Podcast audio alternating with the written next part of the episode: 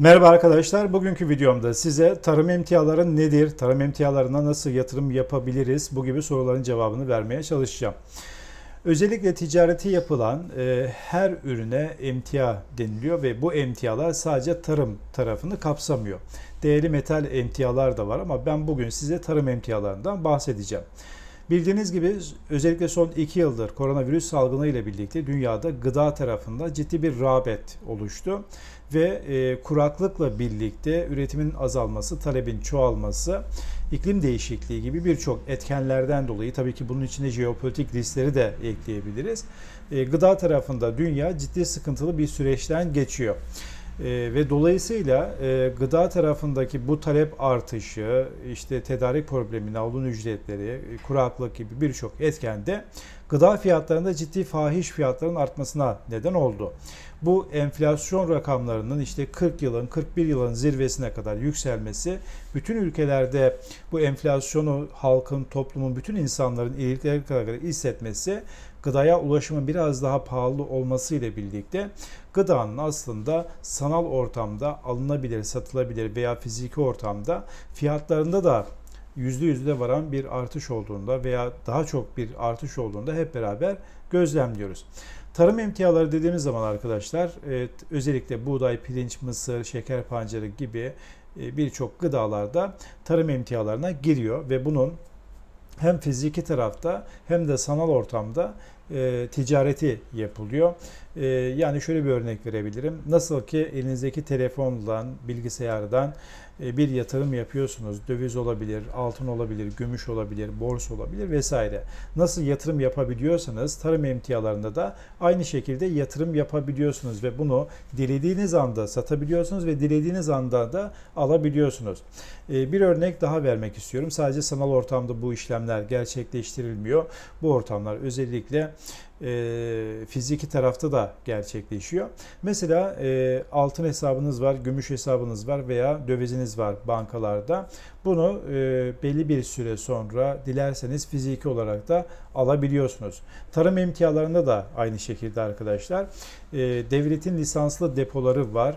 Bu lisanslı depolarda bulunan ürünleri e, sanal ortamda satın alabiliyorsunuz. Ancak e, isterseniz de bu fiziki tarafta gerçek kişiler fiziki olarak da bu yatırım yaptığı emtiaları fiziki olarak da alabiliyorlar. Yine devletin lisanslı depolarında e, tarımla uğraşan arkadaşlar çok iyi bilir. E, hasatını bu lisanslı depolarda tutabiliyorlar ve diledikleri kadar da burada saklama koşullarını, kiralarını verdikten sonra, yıllık kiralarını verdikten sonra burada tutabiliyorlar. İşte tarım emtialarında bu özelliği aslında çok güzel. E, sanal ortamda işlem yapabiliyorsunuz ama fiziki ortamda da fiziki olarak teslim alabilirsiniz. Bazı arkadaşlar şöyle bir düşünceye de sahip olabiliyor. Ya ben tonlarca buğdayı, tonlarca şeker pancarını, kakaoyu bilmem neyi ne yapacağım? Yani ben bunu fiziki olarak ihtiyacım olmaz ki. Ben bunu yiyemem, tüketemem vesaire. Ancak iş öyle değil. Mesela böyle bir kıtlık ekonomisi yaşandığı zaman veya ciddi anlamda bir e, tedarik problemi yaşandığı zaman siz fiziki olarak bunu alıp satabileceksiniz.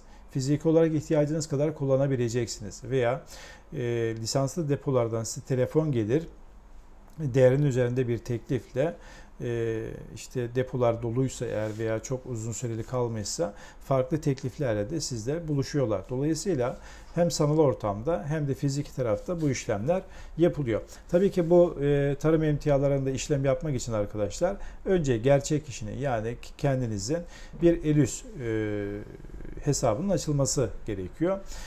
Bu ELÜS hesabı açıldıktan sonra da farklı aşamalarda uygulamaya geçeceksiniz. Elius programının elektronik ürün senedi olduğunu unutmamak lazım. Bir kamu bankasına gidiyorsunuz. Diyorsunuz ki kamu bankasına veya muhatap olan bankaya gidiyorsunuz. Ben tarım emtialarına yatırım yapacağım. Elius e, elektronik ürün senedi hesabı açtırmak istiyorum diyeceksiniz. Oradaki hesabınızı açtırdıktan sonra hemen TÜRİP piyasalarında bir işlem yaptırmak zorundasınız. Türkiye ürün e, Türkiye ürün ihtisas borsasına gidip gerçek kişinin kayıt olması lazım kimliğiyle birlikte. Sonra cep telefonunuza arkadaşlar bir uygulama indirebilirsiniz ve bu uygulama üzerinden de e, tercihlerinize göre yatırım yapabilirsiniz. Buğdayın da çeşitleri var. E, alınabilir, satılabilir seviyeleri var. Aynı teknik e, döviz tarafındaki, emtia tarafındaki okumaları gibi e, tarım emtialarında da okumalar var. Yine beni yakından tanıyanlar çok iyi bilir. Mesela 2 yıl önce arkadaşlar tarım emtiaları ile alakalı ciddi bir farkındalık çalışmamız vardı. İnsanları tarım emtialarına yatırım yapmak için oldukça e, farkındalık oluşturmak için ciddi gayret sarf ettik. Tabii bu süreçte e, ne enflasyon vardı, ne ekonomik krizler vardı, ne bu kadar kuraklık yoğun konuşuluyordu. Ancak iki yıl önce e, bu farkındalıkla birlikte dünyada yabancı yatırımcıların ciddi de yatırım yaptığını gözlemliyoruz. Özellikle ülkelerde e, tarım tarafında, fiziki tarım emtialar tarafında da stoklama yapıyorlardı. Bir hazırlık içerisindeydi. Ancak Türkiye'de tarım emtiaları farkı, farkındalığı çok oluşmadığı için genelde gelenekçi yatırımcılar daha fazla olduğu için döviz almaya, altın almaya, gümüş almaya veya borsa tarafı ile ilgilenmeye daha çok gayret gösteriyordu. Son özellikle Rusya-Ukrayna çatışması ile birlikte buğday tarafında biliyorsunuz ciddi bir sıkıntı oldu dünya genelinde. Türkiye'nin önderliğinde bir e, koridor açıldı. Şimdi dünyaya e, nakliyede bir sıkıntı yok. Şimdilik yok. Ama yarın bugün tekrar bu çatışmalar devam eder mi? Bu gıda ile alakalı buğday e, tarafında e, gemilerin tekrar dünyaya açılması noktasında problemler yaşanabilir mi? Evet, çok yüksek ihtimalle tekrar yaşanabilir. E, ve bundan sonraki süreçlerde e, kuraklıkla alakalı Avrupa ciddi bir süreç geçiriyor özellikle bu yıl.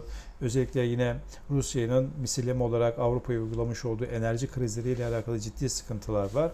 Yine geçen yıl Avrupa'nın birçok ülkesinde enerji krizi ile alakalı e, tarım tarafında ciddi bir durgunluk yaşandı.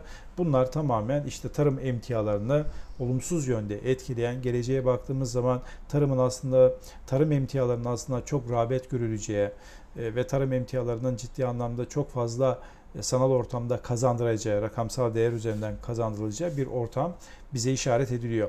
Diğer önemli bir faktör de Şimdi bu koridorlar açıldı, dünyaya buğday sevkiyatı falan vesaire yapılıyor ancak e, mevsimsel etkiden dolayı da Türkiye'de yine e, buğday sezonu hasatla alakalı bir süreç yaşandı. Hem Rusya-Ukrayna krizinin çözülmesi buğday tarafında hem de Türkiye'de e, buğday tarafında tekrar hasat zamanının olması fiyatlarda ister istemez bir gerilemeye neden olmuştu. Yine iki yıl önce Beni yakından tanıyan arkadaşlar şunu da çok iyi bilir.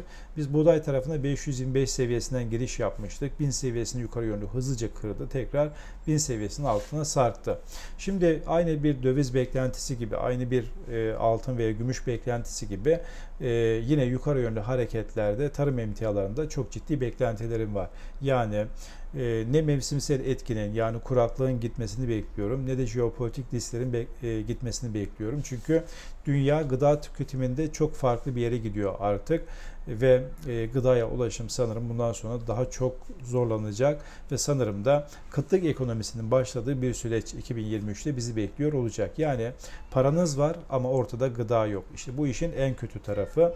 Tabi e, burada tarım emtialarına yatırım yapacak olan arkadaşlarımızın yine özellikle mevsimsel etkiden dolayı hasat zamanı olduğu için e, bu aylarda tarım emtiaların yeni düşük fiyatlarda kaldığını bilmesi gerekiyor.